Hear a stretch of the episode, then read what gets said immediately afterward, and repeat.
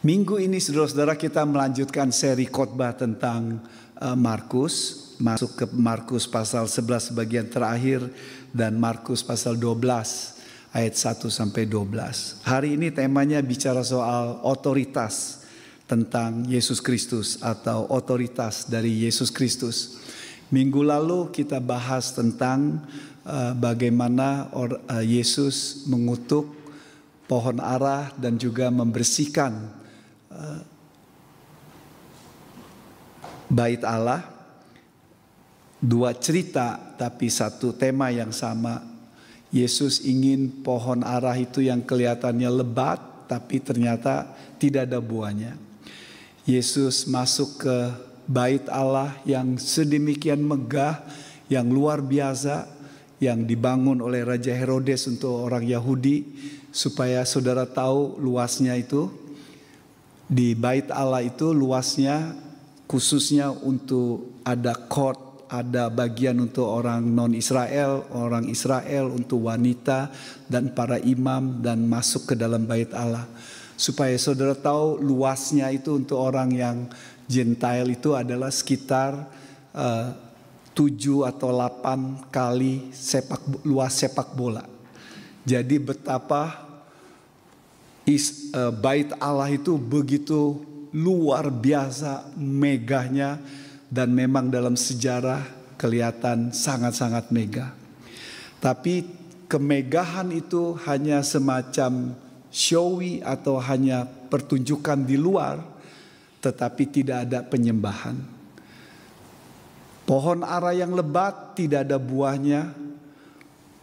Bait Allah yang megah yang hebat tetapi tidak hati, tidak ada hati penyembahan.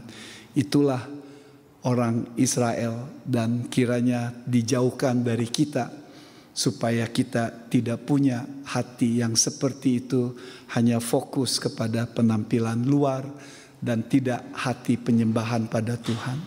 Tuhan ingin kita transformasi. Tuhan ingin kita ada perubahan hidup kita Hari ini saudara-saudara khotbahnya bicara soal otoritas Yesus Kristus. Para orang Farisi dan juga khususnya yang disebut namanya semacam para perwakilan rakyat yang memimpin uh, orang Israel yang disebut namanya Sanhedrin yang terdiri dari orang Saduki, para imam dan juga para ahli Taurat dan para penatua yang kumpul di situ ada 70 orang bertanya kepada Yesus. Dan bertanya otoritas Yesus kenapa bait Allah itu harus diporak-porandakan? Kenapa Yesus marah di bait Allah di mana bait Allah itu tempat yang akhirnya hanya untuk keuntungan tempat untuk pemungut cukai tempat untuk uh, khususnya jual beli burung jual beli domba dan segala macam hanya untuk keuntungan saja, untuk cuan saja. Dan Yesus bahkan uh, memberikan semacam larangan untuk orang-orang yang datang yang membawa barang, yang membawa sesuatu untuk masuk ke dalam bait Allah. Jadi dengan kata lain benar-benar Yesus bukan hanya membalikan Alkitab berkata Yesus menghalangi mereka. Luar biasa sekali. Dan hari ini, khotbah hari ini berbicara orang banyak khususnya para pemimpin Sanhedrin itu yang terdiri dari para imam, ahli Taurat, dan para penatua yang ada sekitar 70 perwakilan rakyat yang menguasai keagamaan di situ bertanya sama Yesus, atas dasar otoritas apa engkau melakukan itu? Mari kita membaca ini sambil kita bagaimana prinsip ini diterapkan dalam kehidupan kita sehari-hari. Markus 11 ayat 27 sampai 33. Otoritas Yesus dipertanyakan atau ditantang. Saya baca dalam bahasa Indonesia di PowerPoint dalam bahasa Inggrisnya. Ayat 27. Lalu Yesus dan murid-muridnya tiba pula di Yerusalem Ketika Yesus berjalan di halaman bait Allah, datanglah kepadanya imam-imam kepala, ahli-ahli Taurat dan tua-tua. dan bertanya kepadanya, "Dengan kuasa manakah engkau melakukan hal-hal itu? Dan siapakah yang memberikan kuasa itu kepadamu sehingga engkau melakukan hal-hal itu?" Jawab Yesus kepada mereka, "Aku akan mengajukan satu pertanyaan kepadamu. Berikanlah aku jawabnya." maka aku akan mengatakan kepadamu dengan kuasa manakah aku melakukan hal-hal itu. Baptisan Yohanes itu dari sorga atau dari manusia? Berikanlah aku jawabnya. Mereka memperbincangkannya di antara mereka dan berkata, Jikalau kita katakan dari sorga, ia akan berkata, Kalau begitu mengapakah kamu tidak percaya kepadanya? Tetapi masakan kita katakan dari manusia sebab mereka takut kepada orang banyak karena semua orang menganggap bahwa Yohanes betul-betul seorang nabi. Lalu mereka menjawab Yesus, "Kami tidak tahu." Maka kata Yesus kepada mereka, "Jika demikian, aku juga tidak mengatakan kepadamu dengan kuasa manakah aku melakukan hal-hal itu." Pasal 12 ayat 1 dan 12 perumpamaan tentang para pekerja-pekerja. Sekarang Yesus yang melanjutkan dengan perumpamaan memberikan ilustrasi dan bagaimana dia sekarang berkuasa terhadap para pemimpin-pemimpin agama itu dan dia memberikan penghukuman kepada mereka. Dengan kata lain, Yesuslah yang punya otoritas bukan mereka. Lalu Yesus mulai berbicara kepada mereka dalam perumpamaan. Adalah seorang membuka kebun anggur dan menanam pagar sekelilingnya. Ia menggali lubang tempat memeras anggur dan mendirikan menara jaga. Kemudian ia menyewakan kebun itu kepada penggarap-penggarap lalu berangkat ke negeri lain.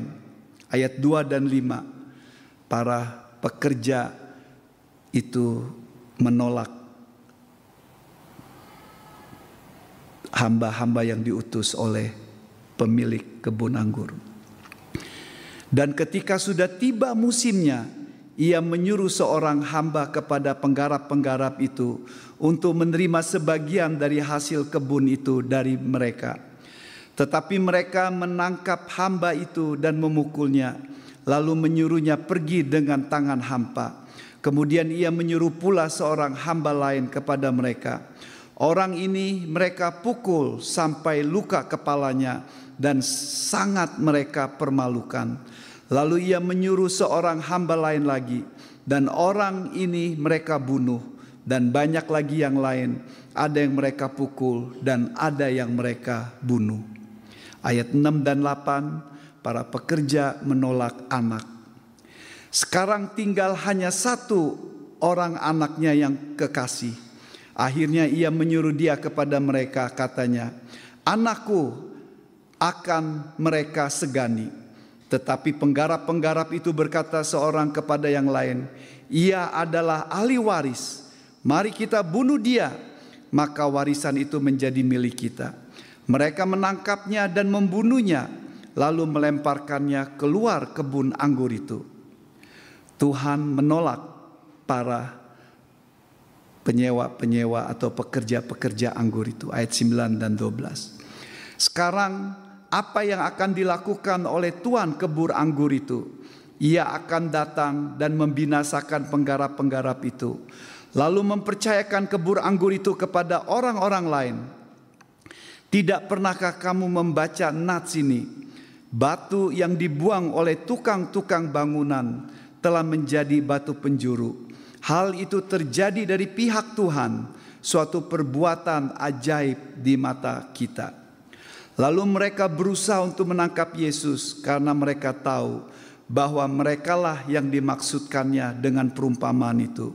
Tetapi mereka takut kepada orang banyak, jadi mereka pergi dan membiarkan dia pergi. Saudara-saudara, perumpamaan yang diceritakan Yesus tadi berbicara perumpamaan yang hampir seluruh orang Israel tahu.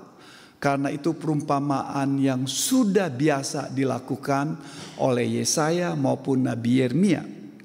Dan orang Israel mengerti bahwa kebun anggur itu adalah lambang daripada orang Israel. Lalu kemudian pemiliknya adalah Allah Bapa, Tuhan Allah.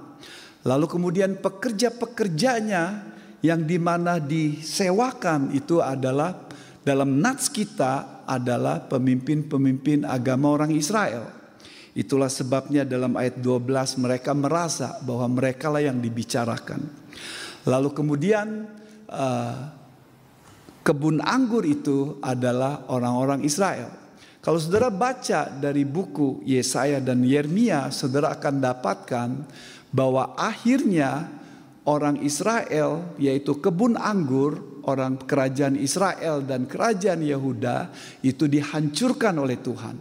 Tapi dalam cerita Markus, yang dihancurkan adalah para pekerja-pekerja atau penyewa-penyewa. Dalam hal ini adalah para pemimpin-pemimpin agama orang Israel atau dalam konteks kita Markus menceritakan tentang tokoh-tokoh Sanhedrin yaitu terdiri dari para imam dan ahli Taurat dan para penatua yang menurut tradisi itu 70 orang yang berkuasa. Saudara-saudara, hal yang sangat menarik. Menarik cerita ini ketika Yesus dipertanyakan. Saudara perhatikan dalam pasal 11 bagian terakhir yang kita baca. Mereka tidak bertanya para pemimpin agama ini, ahli Taurat dan para penatua dan para imam itu rame-rame bertanya pada Yesus. Mereka yang menarik sekali adalah mereka tidak bertanya, "Mengapa engkau lakukan?" Mereka tidak bertanya why. Tapi mereka bertanya dari mana kuasa yang kau lakukan? Sangat menarik saudara-saudara. Saudara perhatikan baik-baik. Pertanyaan mereka, pertanyaan yang menjebak. Pertanyaan yang akan menghancurkan dan juga akan bisa membunuh Yesus Kristus. Nats kita menjelaskan bahwa Yesus membalikan pertanyaan dengan pertanyaan.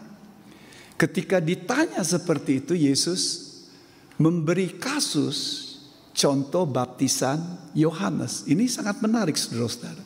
Dia memberi contoh, dia bukan berkata pelayanan Yohanes Pembaptis, tapi baptisan Yohanes Pembaptis. Artinya, karena baptisan ini adalah sesuatu yang berbeda. Yohanes bukan imam, para imam ada tradisi membaptis dengan ritual-ritualnya di bait Allah. Tapi Yohanes membaptis tidak membaptis di bait Allah. Membaptis di sungai untuk orang bertobat. Dan Yohanes menunjuk kepada Yesus Kristus yang membaptis yang akan datang pada nanti Roh Kudus yang akan turun.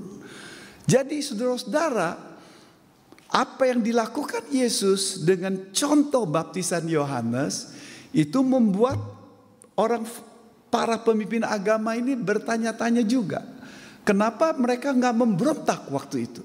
Kenapa mereka diam saja ketika orang banyak datang dan melakukan baptisan pertobatan pada Yohanes dan menunjuk pada Yesus yang nanti akan datang yang akan membaptis dengan Roh Kudus.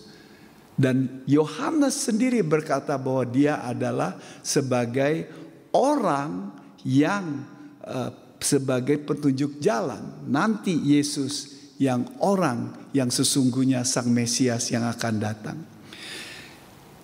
Mereka nggak bisa menjawab karena jawaban itu membuat mereka serba susah. Firman Tuhan berkata kalau mereka jawab bahwa atas kuasa daripada manusia, baptisan itu mereka akan dilempar batu. Lukas menunjukkan mereka takut karena orang banyak akan lempar batu pada uh, para pemimpin agama ini. Lukas berkata, kalau jawaban mereka pada manusia, karena orang banyak menghargai Yohanes Pembaptis sebagai seorang nabi yang terakhir yang datang.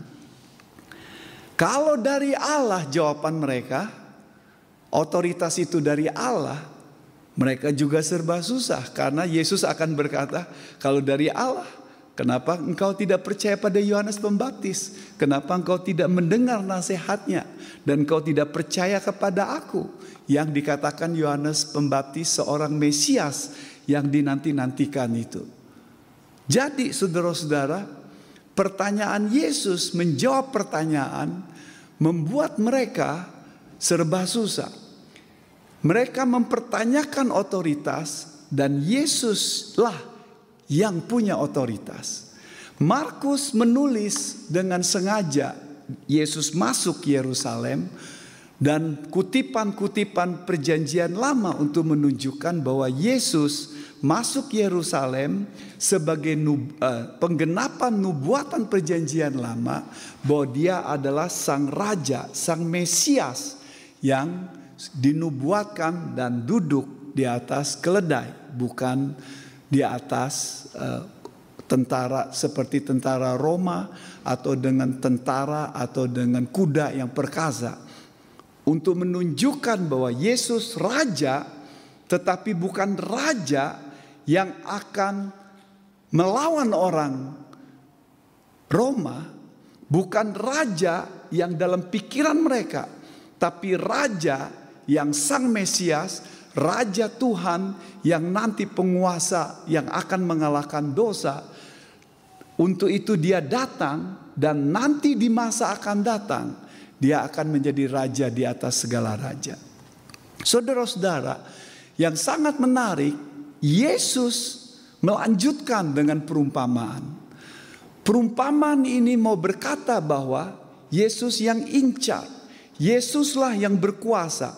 Mereka mempertanyakan otoritas Yesus, Yesuslah yang sedang berkata, I am in charge in you. Saya berkuasa atas kamu. Dan engkau dengar perumpamaan ini. Dan perumpamaan ini diterapkan dan sesudah kita baca tadi dan kita tahu bahwa perumpamaan itu tentang mereka. Pekerja-pekerja ini adalah pemimpin-pemimpin agama orang Yahudi yang waktu zaman Yesus.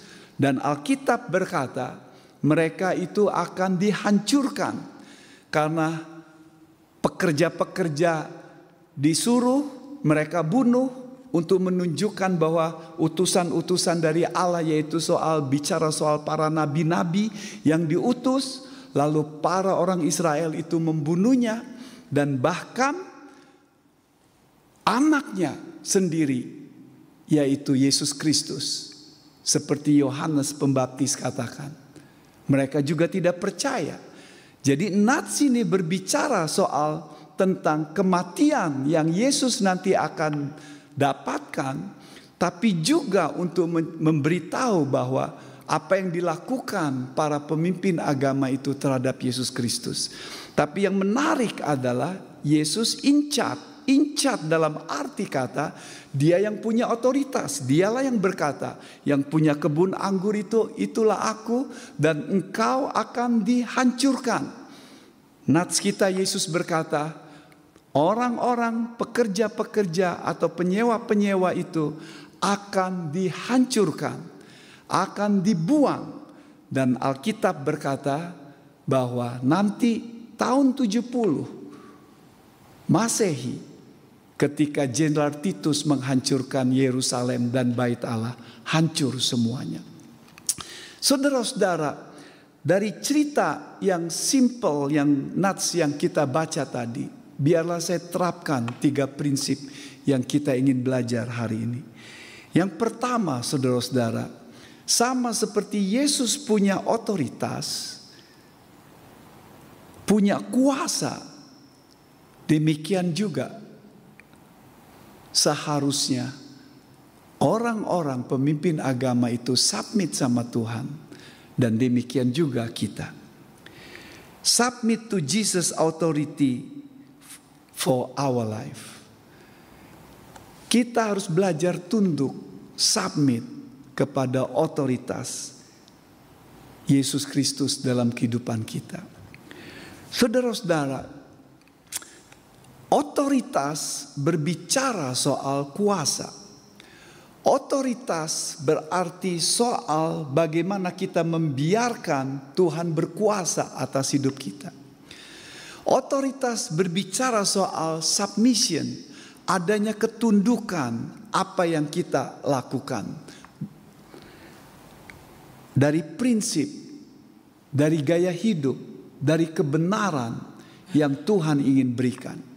Dalam konteks kita, Markus menceritakan bahwa Yesus harusnya sebagai raja yang berkuasa tetapi ditolak nanti di Yerusalem tapi juga dalam cerita ini ditolak oleh orang-orang pemimpin agama.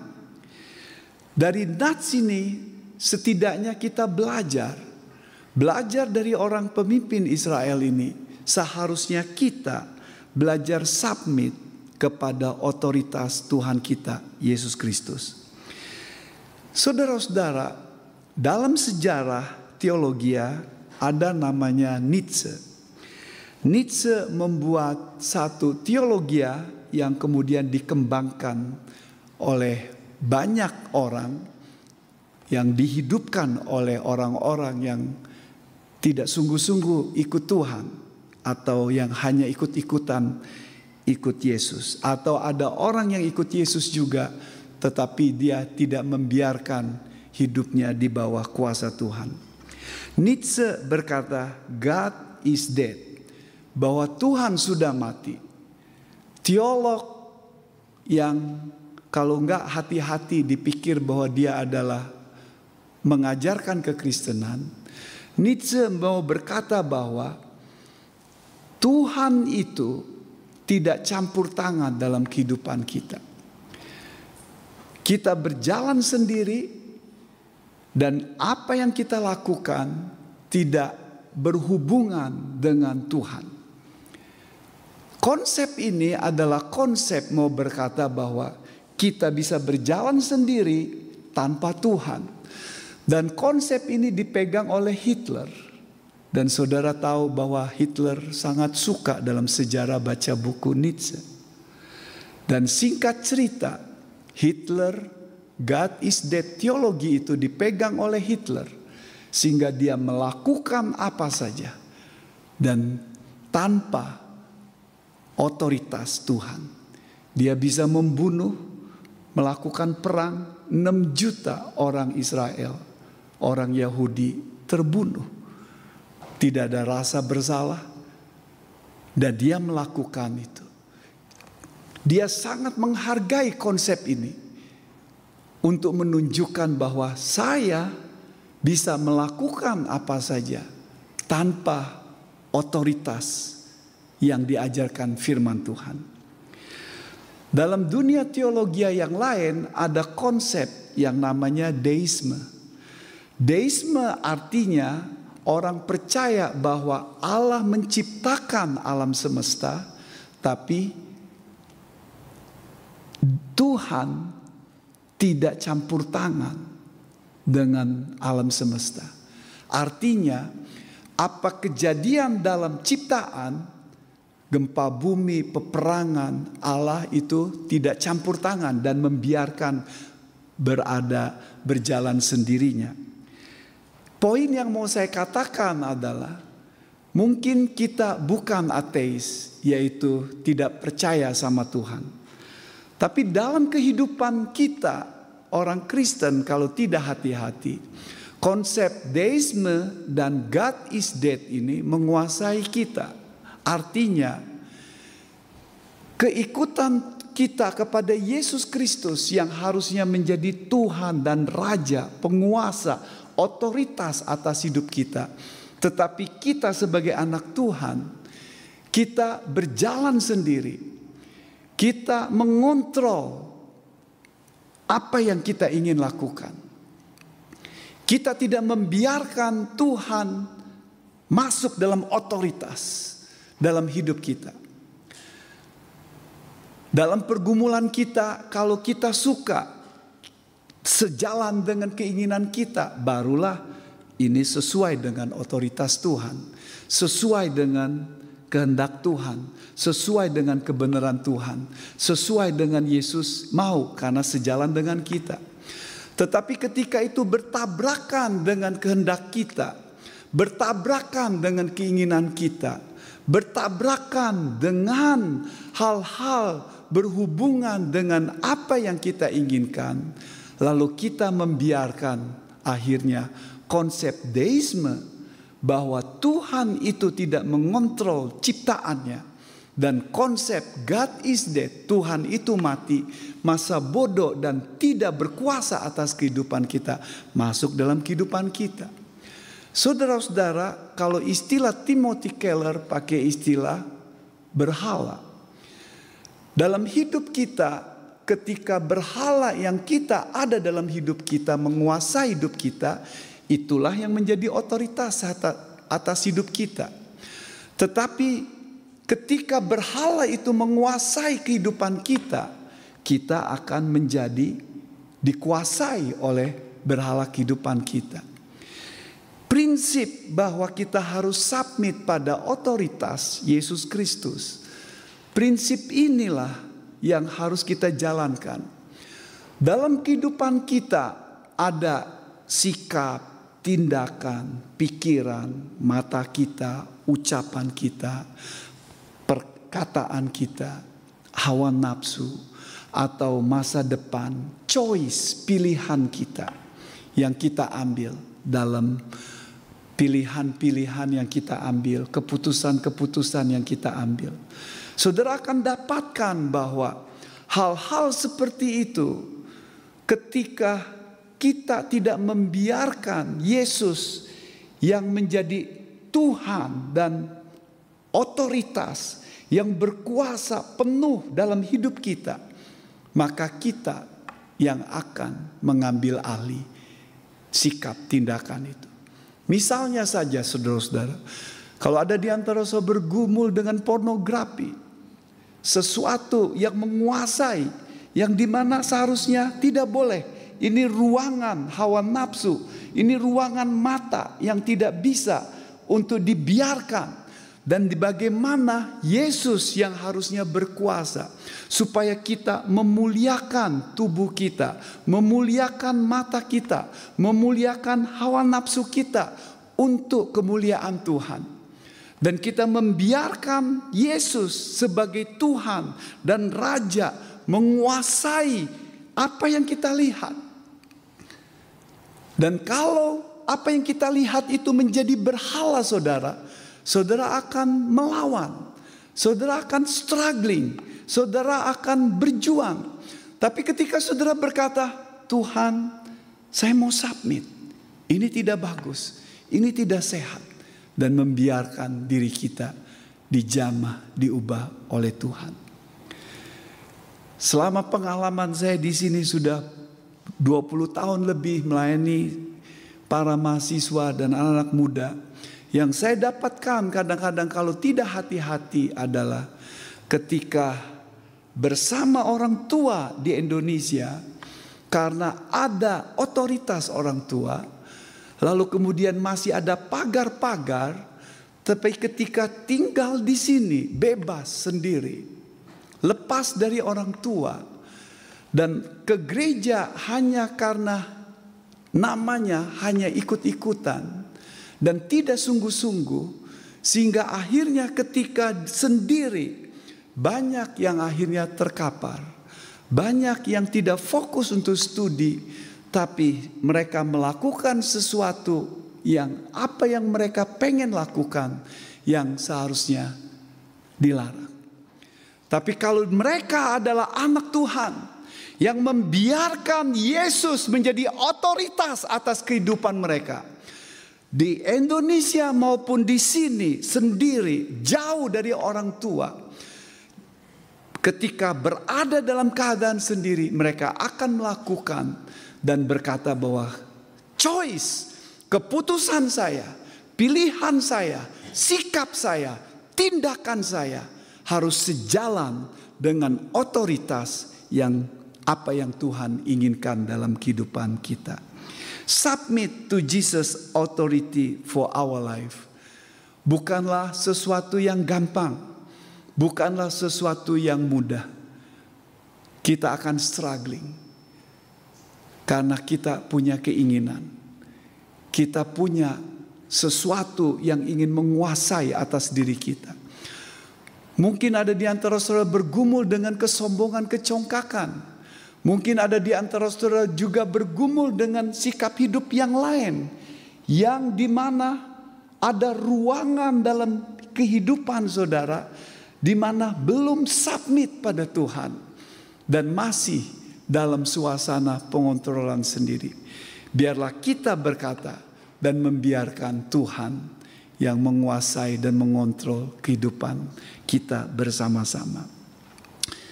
Ini prinsip yang pertama yang kita bisa terapkan dalam kehidupan kita. Belajar otoritas Yesus Kristus yang harusnya hidup dalam kehidupan kita. Bukan seperti para pemimpin agama yang tidak submit pada Yesus Kristus. Yang kedua, saudara-saudara yang saya ingin amati di sini adalah Prinsip yang kedua yang saya ingin amati adalah kita harus dengan rendah hati untuk melihat kejelekan, kelemahan, blind spot yang ada dalam kehidupan kita. Belajar dari para orang pemimpin-pemimpin agama ini. Dari Markus pasal 1 sampai Markus pasal terakhir, Hal yang sangat menarik tentang para pemimpin agama ini adalah ini saudara-saudara. Mereka tahu Alkitab. Mereka berpuasa.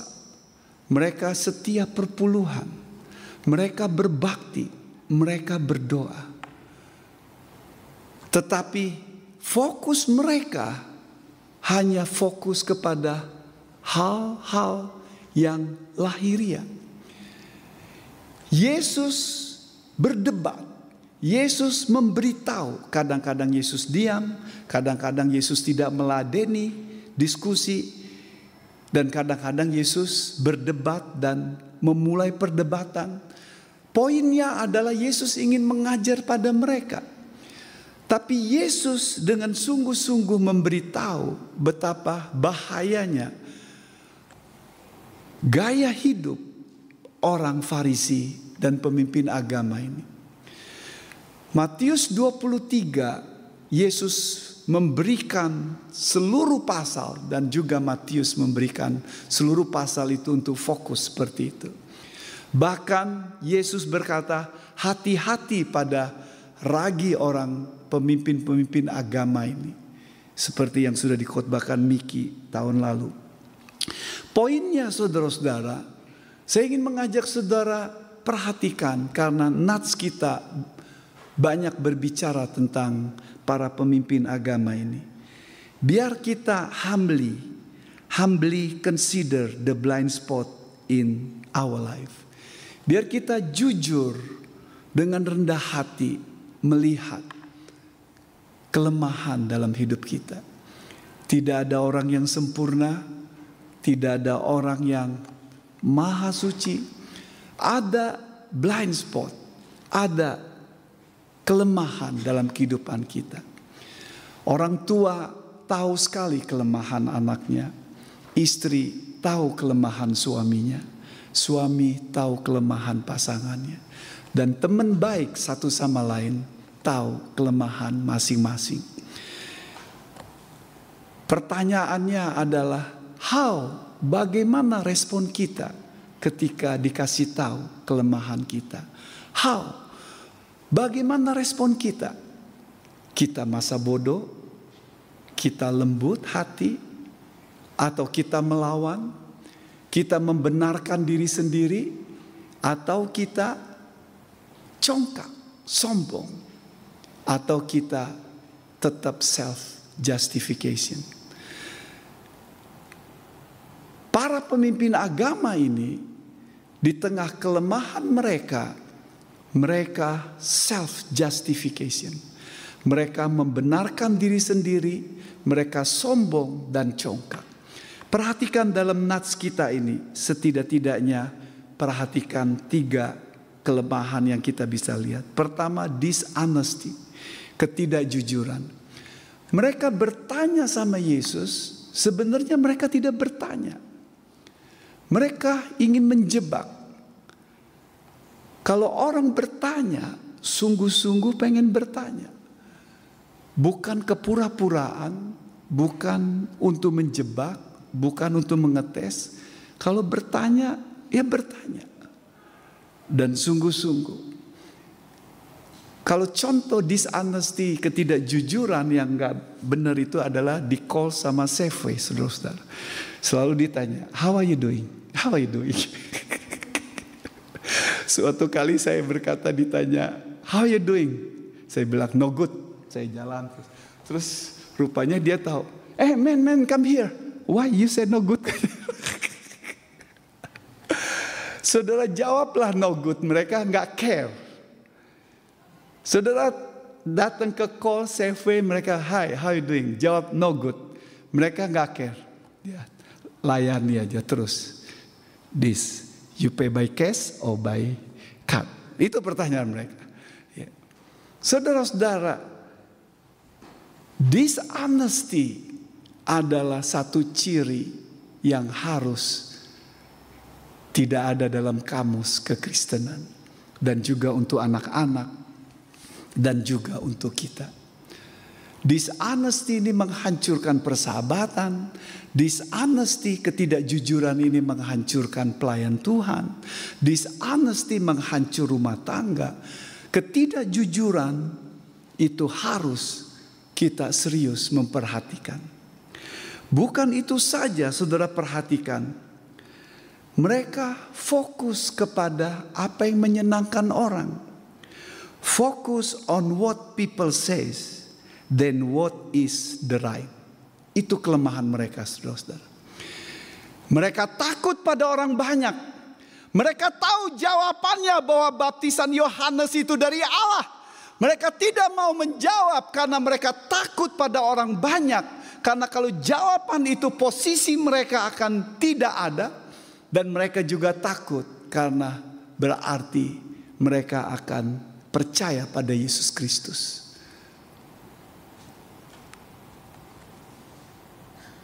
Dunia sekarang, our culture adalah culture yang suka untuk apa yang dilihat. Facebook, IG, fokus kepada apa yang ingin dilihat oleh orang. Ketika makan, pergi, ketawa, baju baru, hal-hal semua baru. Tetapi ketika mereka lagi jelek, lagi berantem, lagi melakukan sesuatu yang tidak baik, nggak akan pernah muncul di Facebook, IG. Karena tahu bahwa orang pengen lihat sesuatu yang baik. Dan itu yang ditonjolkan supaya pengen dipuji. Pengen dibilang wow, wow, wow. Kekristenan berkata, what is the right? Apa yang benar? Apa yang benar bukan apa yang dipuji oleh orang. Dan itulah sebabnya kadang-kadang kita melawan arus. Anak-anak muda melawan arus. Sek bebas. Free sex. Virgin itu sudah kuno. Seks sebelum menikah adalah hal yang biasa. Menjaga keperawanan masuk dalam pernikahan adalah sesuatu yang tabu dalam dunia sekarang. Tapi prinsipnya adalah kita memegang what is right, apa yang benar menurut firman Tuhan, apa yang benar menurut kebenaran Allah. Orang Farisi Yesus berkata, pemimpin agama mereka itu seperti kuburan yang luarnya bagus, tapi dalamnya rusak, tidak bagus, tulang belulang, bau. Saudara-saudara, blind spot yang ada pada mereka, dan mereka harus belajar tapi mereka tetap mengeraskan hati yang saya bilang disobedient, stubborn. Perumpamaan Yesus mengajarkan bahwa mereka mengerti bahwa anak itu berhubungan dengan Yesus Kristus. Mereka mengerti nats kita dalam ayat 12 tadi berkata, mereka mengerti yang dibicarakan itulah tentang diri mereka. Yesus sedang menghakimi, Yesus sedang membicarakan bahwa mereka bertanya soal otoritas dan Yesus sedang berkata, otoritas adalah dari aku sendiri dan engkau yang sedang dihakimi. Meskipun mereka tahu membicarakan mereka, mereka bukan berkata, "Aduh Yesus, aduh minta ampun ya Tuhan, saya tadi bertanya, saya nggak bagus, ampun Tuhan." Ampun. Tapi yang mereka lakukan ketika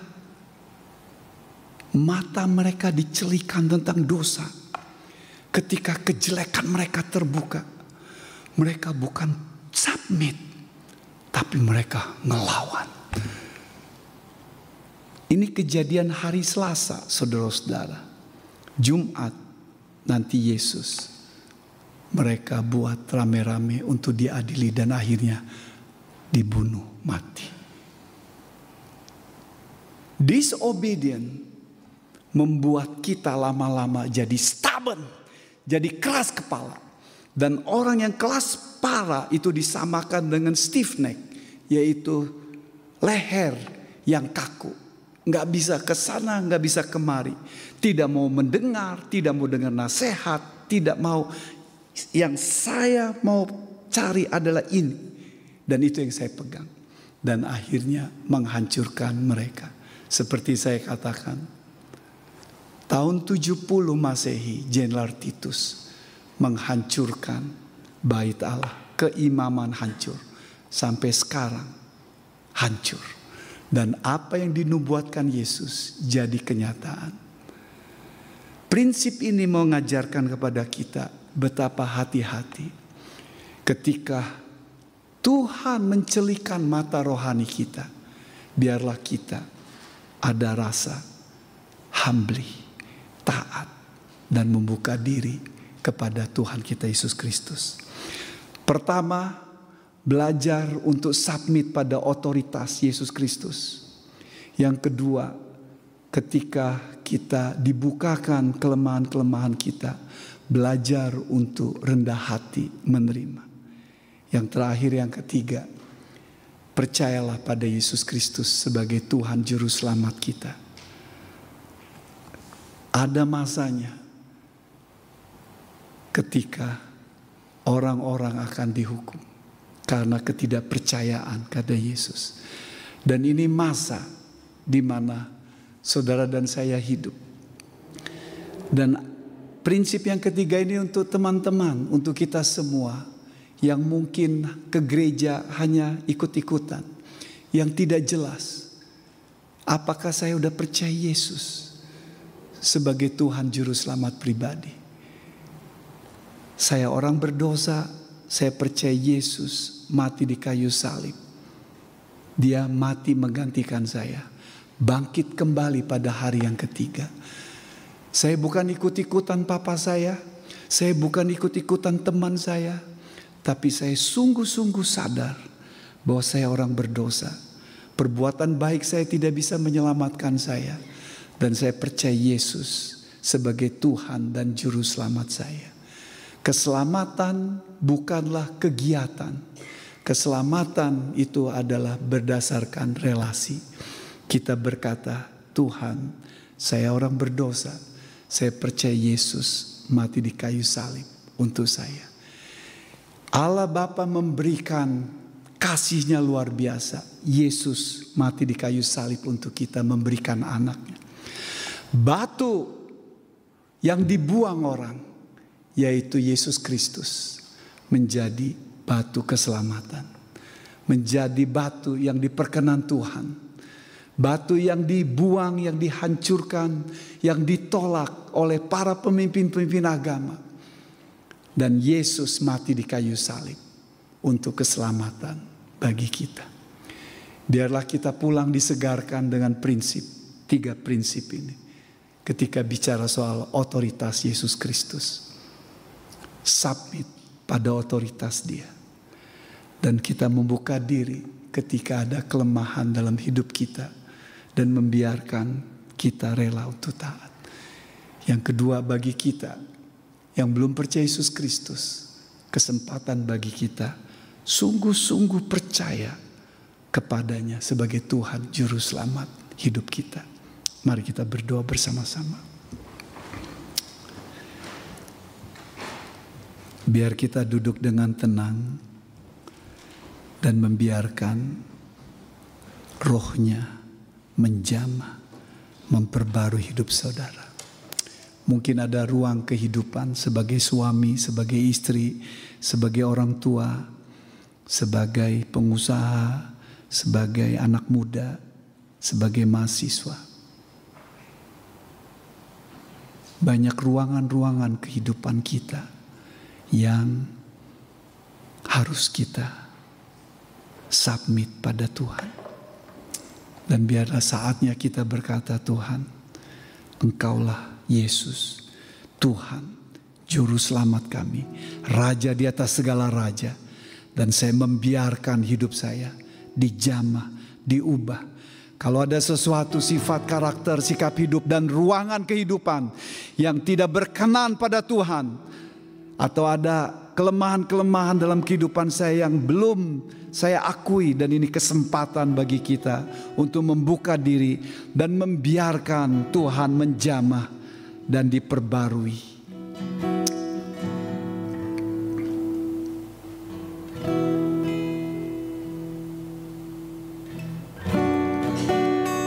Mari kita bangkit berdiri, kita nyanyikan.